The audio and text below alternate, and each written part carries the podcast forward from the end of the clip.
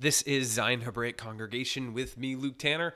This week's Shabbat message is by myself entitled Community Guidelines. Uh, you can find all of our Shabbat messages wherever you get your podcasts, as well as on our website, ZionHebraicCongregation.com. You can also get my dad's weekly essays that he writes emailed to you if you put your email in the little email subscribe box. And as always, our theme music is by my buddy Evan Shaw. His website is evanshawmusic.com. Enjoy.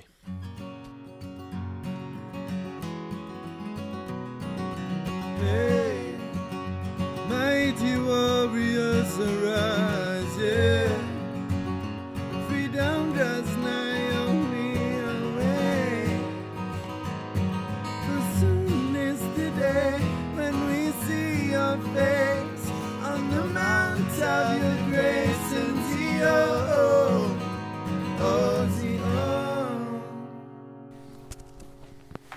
Okay, real quickly before we get into Matthew 18, uh, my dad and I were talking the other day about the world and the state of the world, and you know all kinds of depressing stuff like that. And um, but anyways, we got talking about economics, and I'm sure you know all about this, Kevin, uh, and f- the financial system and and how much debt the world actually has and the nation has, and essentially how it'll never come out of it, um, which I believe will usher in, you know, the one world beast economic system and uh, monetary system, uh, which, if you don't conform and comply and assimilate, uh, you'll be excluded from. So, uh, but so interestingly, you know, so there's so much talk about economics and the financial system. But like if you, you look at, and what made me think of it again is the Jubilee, the year of Jubilee. It, the biblical model for economics is every 50 years you, you had the, the year of Jubilee and all debts would be forgiven. All land would go back to uh, the original property owners. And so you would have this mass nas- national reset of the economic foundations of everything because I was listening to this one podcast. I think sent it to you, Chris. Uh, and basically, uh, capitalism, which is which is what I guess you could loosely say is is what's in the Bible. It's not a perfect system because it's not based on the Bible, and eventually it, it leads to uh, problems because people are inherently problematic. And so the Bible has in, in, in place systems and checks and balances to uh, keep things running in a fallen world. That's essentially what God's word is, is it's an infusion of life into a fallen world to sustain and maintain everything, economics, government systems, health, families, culture, um, how we do business, uh, all these things. And so the further you get away from that, the more that you say, oh, that doesn't really apply, or that was for them back there, or this changed now, which is all that's evolutionary thinking and uh, flies in the face of God, and you're parroting the line, yea, hath God said, uh, which goes back, is, is demonic really, you end up infusing chaos into your own life. And we all do that. And that's why it's so important to be firmly rooted in the scriptures, to know the scriptures, to teach the scriptures to our children, to the next generation. Because the other thing that happens is, you know, the Word of God does not get passed on through osmosis. And that's, Moses told us that, you know, you shall diligently teach these things unto your children so that they will be blessed and so that they will carry them out. And that's why he said, you, it, the covenant, when they were getting ready to go in the land, and he says, The covenant was not made with them who were back there, but every one of you who are standing here today, i.e., the, the covenant that God makes with his people is renewed to every generation. And so it is incumbent upon every generation to choose this day whom you will serve. Um, so that's all. Free, pre, pre stuff. All right, Matthew 18. So I want to, um, I guess we'll just read it and um, and then we'll I'll kind of I, mean, I don't know what I'll do. Well, I'll either talk along the way or sum it up and probably talk along the way. Um, so, because I was, I've been reading through Matt, Matthew re- somewhat recently in my in my reading, and I love the Gospels. I love reading uh, about Yeshua and his responses and how he interacts with everyone, and and the scenarios that arise because they're so they're so real. They're very uh, applicable to today and our life and just human human nature. And so I just love uh, uh, what what comes up here. So we're going to go through it and just uh, talk about some of these passages. And I think hopefully it'll be a blessing to you guys. And because I don't know, for me, reading the New Testament, especially now with more of a holistical, holistic Torah-based whole Bible perspective, uh, a lot of these things that current, get turned into you know Christ, Christian uh, whatever principles and, and belief uh, oh i'm hungry apparently positions uh, they they get turned into their own thing that then people make a crusade on that's erroneous and not really attached to anything else. And so anyways it's so important to look at the bible as a holistic thing. Duh you know? It's like we forget that when they were living the new testament there was no new testament okay? Yet they figured out and wrote down everything that's in the New Testament. So obviously it's harmonious with the Old Testament. It's, this isn't difficult. Okay, so let's read here. Oh gosh, I'm making a mess. All right, Matthew 18.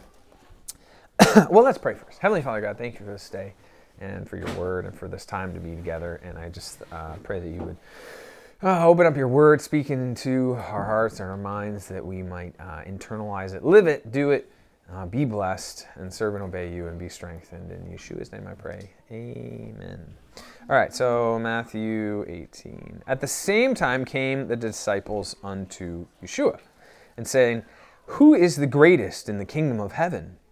And Yeshua called a little child unto him, and set him in the midst of them, and said, Verily I say unto you, except ye be uh, except ye be converted and become as little children, ye shall not enter into the kingdom of heaven.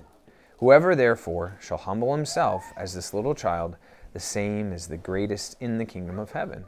And whoso shall receive one such little child in my name receiveth me. But whoso shall offend one of these little ones, which believeth in me, it were better for him that a millstone were hanged about his neck, and that he were drowned in the depths of the sea. Woe unto the world because of offenses, for it must needs be that offenses come, but woe to that man by whom the offense cometh. Wherefore, if thy hand or thy foot offend thee, cut them off and cast them from thee.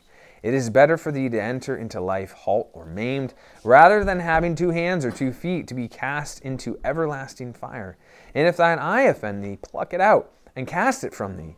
It's better for thee to enter into life with one eye, rather than having two eyes to be cast into hellfire.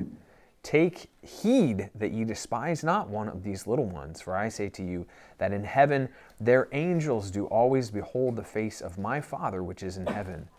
For the Son of Man is come to save that which was lost. All right, we'll pause here. So I really I love this passage because he's talking about children and kids and the importance of teaching them and uh, being like a little child and and really it's a lesson in humility because they come to him and say hey god who's going to be the greatest in the kingdom of heaven and which is what mankind always strives for we always want to you know, be the best and work our way up the ladder and succeed and who's going to be the greatest in the kingdom of heaven. And and he basically gives them a lesson in humility and in the character of God because Moses was the most humble man that ever lived, apart from Yeshua.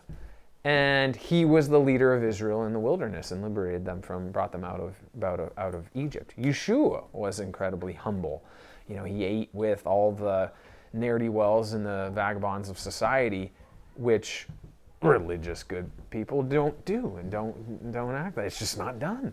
And uh, so,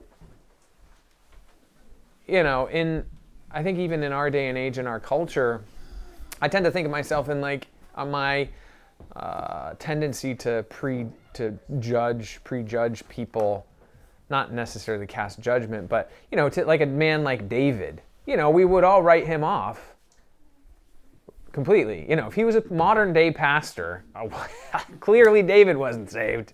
You know, he's not. He's a bad guy. We don't care what he says.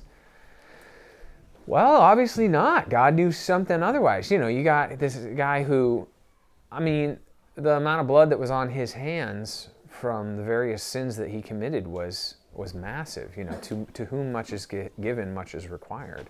Yet somehow inside him was this heart that uh, that had a relationship with God and walked with God, and he, you know, was the leader of Israel, united the kingdom, you know, was the forerunner of a type of Messiah. So I don't know how we wrap our brains around that on a human level. I don't know that you necessarily can, but somehow God can. But I think that's the beauty of the Bible and the Scriptures is that we we all are like a David, whether we go out and commit adultery or murder or we contemplate it on a regular basis. So it's important to be humble, you know, have a humble spirit just in our in ourselves in our own lives with our children with our families those around us and so they say who's is going to be great in the kingdom of heaven and yeshua calls a little child unto them he says except ye be converted and become as little children ye shall not enter into the kingdom of heaven.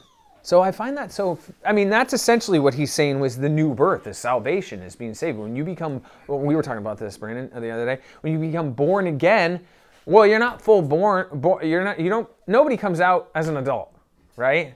You're a, you're a helpless, pathetic baby. And, and that's how all of us are, are converted and are born and, and grow as little children. And so you're helpless essentially when you're first born. You don't know anything. And so then you start the lifelong journey of, of living, of working out your salvation and becoming a child of God, growing. Paul talks about meat or milk and then meat, you know, and understanding the deeper and the bigger things in the word. Yet he's saying you have to stay humble in that. And the more position uh, of authority or whatever that you may have, the more humble you you should actually be. It's kind of like um, so I, I do jujitsu, and so when before I did jujitsu, I would have walked around on the streets and think I can handle myself. If I ever got into a fight, you know, I'd be fine. I'd see my you know my short little jujitsu instructor and think I could probably take him. So then you start doing jujitsu, and you learn all your instincts are wrong. Everything you, you naturally think to do is completely wrong. so then you start to learn and you start to retrain your mind, right? So keep in your mind this is also our walk with God and our growth and our spiritual path that we have to go through. And so you learn and you learn and you learn. And basically, what happens is as you get better, you learn, and it's like anything, the more you learn, the more you realize you realize how how much bigger it is than you even realize. So when you first start out jujitsu, when you're a baby, all you know is your mom's arms, right? All you know is this this teeny little circle of experience. And as you experience more and experience more, the bubble gets bigger and bigger and bigger and bigger and bigger, but you realize how much more. So in jujitsu, what you realize isn't, you know, you're you're beginning out white belt and you that you you find you basically learn like 10 basic moves and you're like, okay, if I can like handle those 10 basic moves. But then your instructor adds a little more, adds a little more and you realize, "Whoa, I can get choked or joint locked from a million different possible ways." And you realize how big and dangerous the whole world is. And hopefully the reaction should be we should be humbled, right?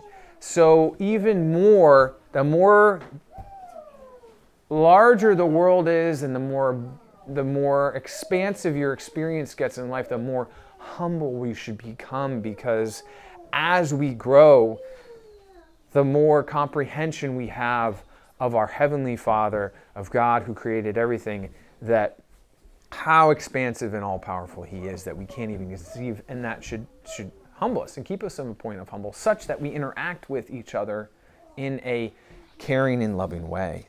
And so, I mean, and Yeshua is serious about this. He says, except ye converted and become as a little child, you shall not enter into the kingdom of heaven.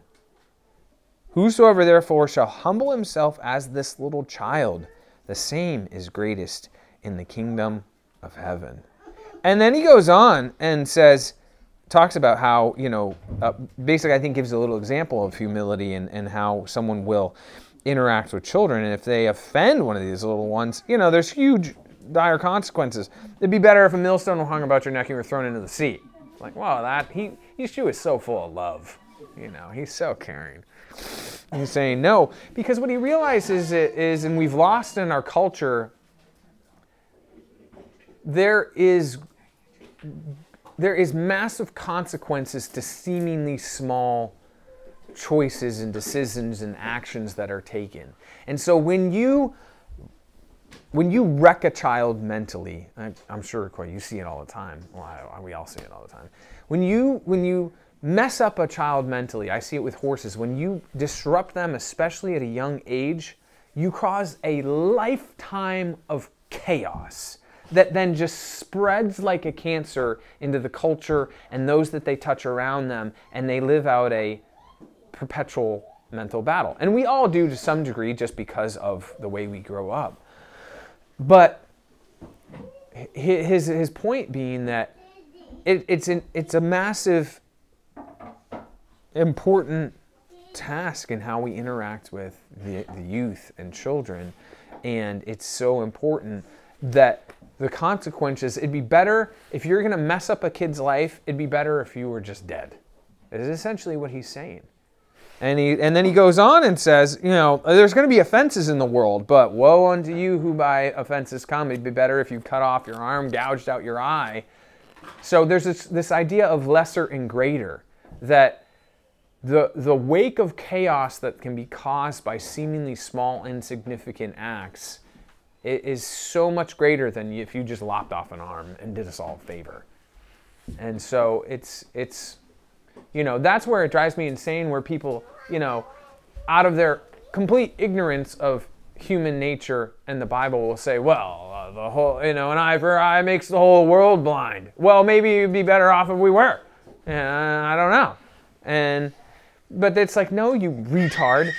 The Bible set forth a premise or a guidepost of equal justice. If you're going to harm someone, there is consequences. There are consequences for sin. And just because you believe in God doesn't mean if you rob a bank tomorrow, well, I believe in God, my sins are washed away. It's like no, there are still there's still consequences. And so we live that out. And so again, a good dose of humility uh, will keep us hopefully on the right track, I think is what he's saying here. All right, let's keep going. Uh, 11. For the Son of Man is come to save that which was lost. 12. How think ye, if a man have an hundred sheep, and one of them be gone astray, doth he not leave the ninety and nine and goeth into the mountains and seeketh that which is gone astray? And if so be that he find it, verily I say unto you, he rejoiceth more of that sheep than of the ninety and nine which went not astray. Even so, it is not the will of your Father which is in heaven that one of these little ones should perish. Moreover, if thy now he's going to expand, he's going to keep going. Moreover, if thy brother shall trespass against thee, go and tell him his fault between thee and him alone. And if he hear thee, thou hast gained thy brother. So I guess I shouldn't have pointed out your socks in public. Uh, but if he will not hear thee, then take with thee. Uh, uh I want to preface this by again. This is whole. This is all a an exercise in humility of understanding your position before God relative to your brother, and then that bears out how you interact with each other. So, if he will not hear thee, verse 16, take with thee one or two more, that in the mouth of two or three witnesses every word may be established. And if he shall neglect to hear them, then tell it unto the church. But if he ne- neglect to hear the church, let him be unto thee as a heathen man and as a publican. Verily I say unto you, whatsoever shall be bound on earth shall be bound in heaven, and whatsoever ye shall loose on earth shall be loosed in heaven. Again I say unto you, that if two of you shall agree on earth as touching anything that they shall ask, it shall be done for them of my Father which is in heaven. For where two or three are gathered together in my name, there I am in the midst of them. Okay, and then we'll pause there because Peter's going to go on and be like, wait a minute, I need clarification. So, what we have here is this, this illustration of a trespass of a brother. And I think Yeshua again brings it up on the heels of this whole idea of humility and being as a little child, and then how you're going to interact with each other with a graciousness and a mercy and an understanding that's very long suffering because you understand who and what you are. And so kind of like you know don't don't cast stones at your brother until you get the the beam out of your own eye. I'm butchering that verse but that's okay. Um, and then it goes on and these verses get uh, pulled out of context all the time. 19 um, if two of you shall agree on earth touching anything that you shall ask verse 22 or 3 are gathered together in my name there i am in the midst of them. That gets used all the time completely out of context. This has nothing to do with like well if two or three of you are over in a field and you ask for something random you know a bag of gold is going to fall out of the sky. It's like that's not at all. The context here is dealing with congregational affairs. So first off it assumes that people are getting together and meeting as we're supposed to and then how you deal with situations that arise in the congregation. There's a process, there's humility, and then he is saying that there is congregational authority to then deal with the situations that arise. And if two or three of you, probably the ones in authority, get together and make a decision on this, consulting each other in the word, then basically God backs what ends up dealing there. But it's not some random ruling. You can't say that the Sabbath's been done away with. this isn't giving you heavenly authority to do whatever you want. It's giving you authority to work out what um, what authority God has bestowed upon you to enforce in the community already is what's going on here. You're not inventing anything new. And so these verses get used all the time and get and get ripped out of context. And um, but it has to do with congregational affairs largely uh, dealing with disciplinary things and uh, and how that's to be engaged in a spirit of humility. And so uh, then Peter's like, well, all right, uh, since we're talking about you know people offending me, I've been offended a whole bunch. How do I deal with this? So Peter goes on and says, and verse uh, 21, Peter comes to him and said, Lord, how oft shall my brother sin against me and I forgive him? Till seven times? And Yeshua said unto him, Until seven times, uh, I say not unto thee until seven times, but until seventy times seven. Wherefore is the kingdom of heaven likened unto a certain king? So he's, now he's going to tell him a story. He's going to be like, okay, let me illustrate for this for you. Because I think what Yeshua does from here, the three main things that he's really trying to get across to his disciples in this conversation is humility, uh, mercy for, and, and forgiveness and a graciousness and an operating spirit according to his word.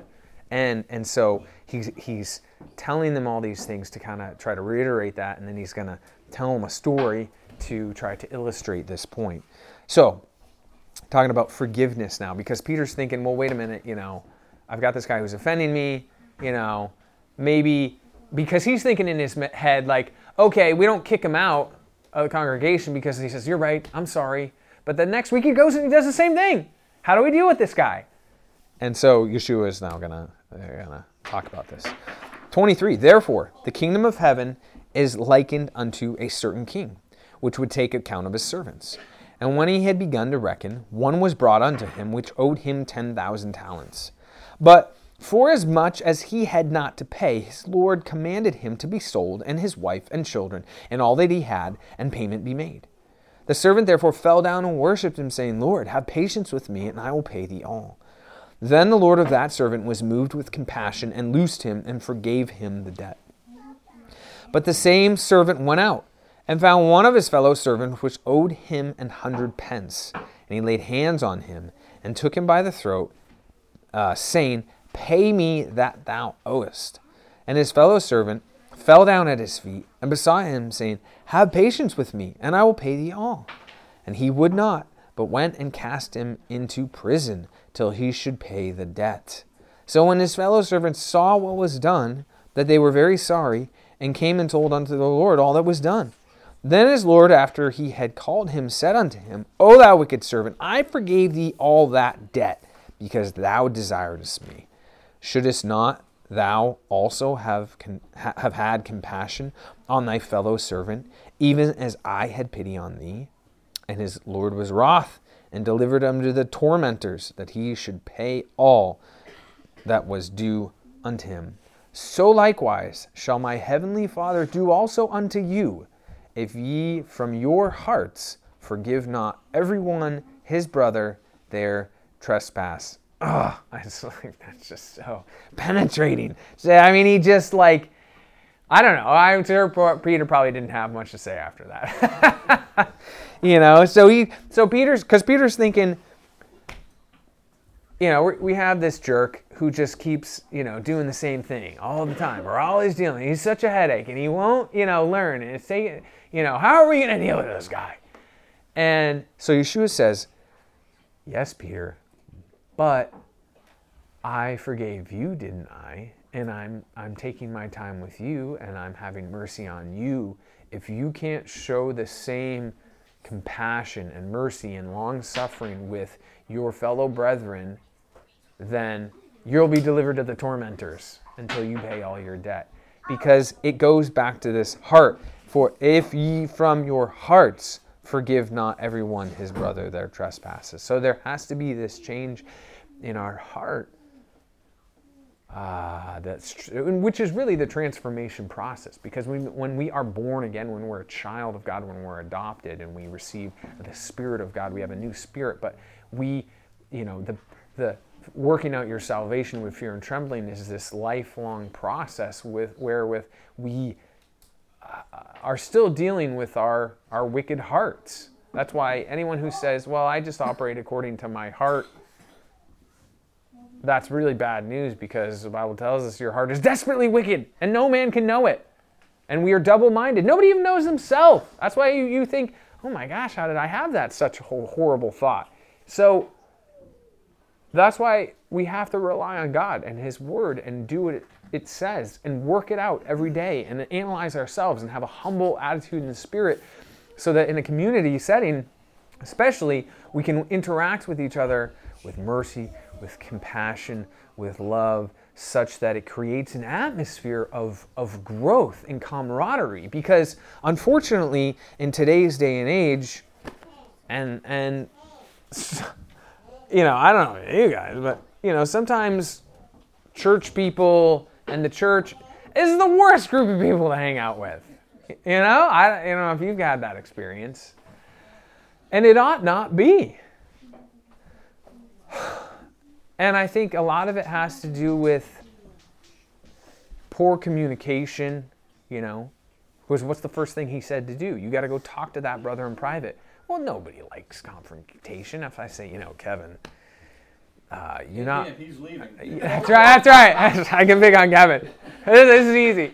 You know, I mean, uh, every time you come in, your shirt's dirty, whatever. You know, and so, but if if you can't, that's why he starts with those interpersonal relationships, the baseline communication level. That if that is not there, and if you don't swallow your own pride and your own humility and your own lack of wanting to have to deal with this uh, situation, things they grow, right? It becomes a problem. You've got a cut, it's infected, you don't treat it, well, it just gets worse, right? So it's the same thing in the body of Messiah. And so you have to be humble, thankful for the mercy that God has bestowed on each and one, every one of us because we did not deserve it. And then spread that to those who we interact with around us and have mercy and have long suffering and patience because we're all different. All of us are in different places in our growth in our life. You, you know, it's like, uh, again, jujitsu analogy. It's like I've I've been at it two years. There's guys that have been at it for 25 years. You know, they they don't mash on me and beat the crap out of me because for the most part, uh, because I'm a new guy and he needs to learn his place. I mean, there's a little bit, there would be some of that if I was going to be an arrogant SOB. Uh, and so you get humbled real fast. And then, and then what happens is if that new person doesn't have a humble spirit who can learn and grow, probably going to leave of their own accord.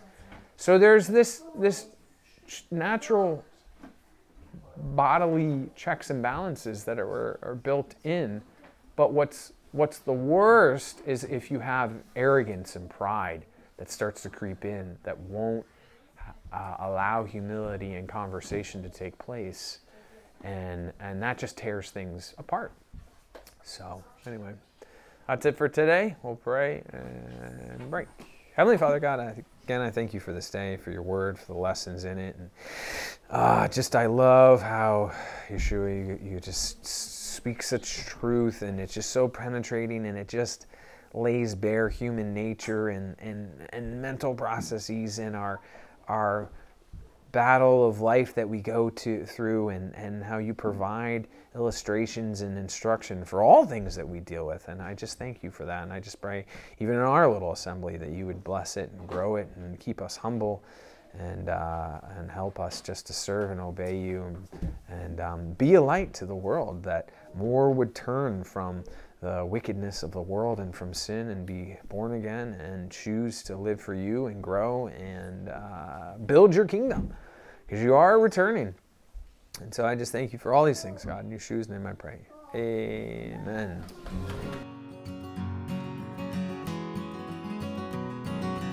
Hey, mighty warriors arise,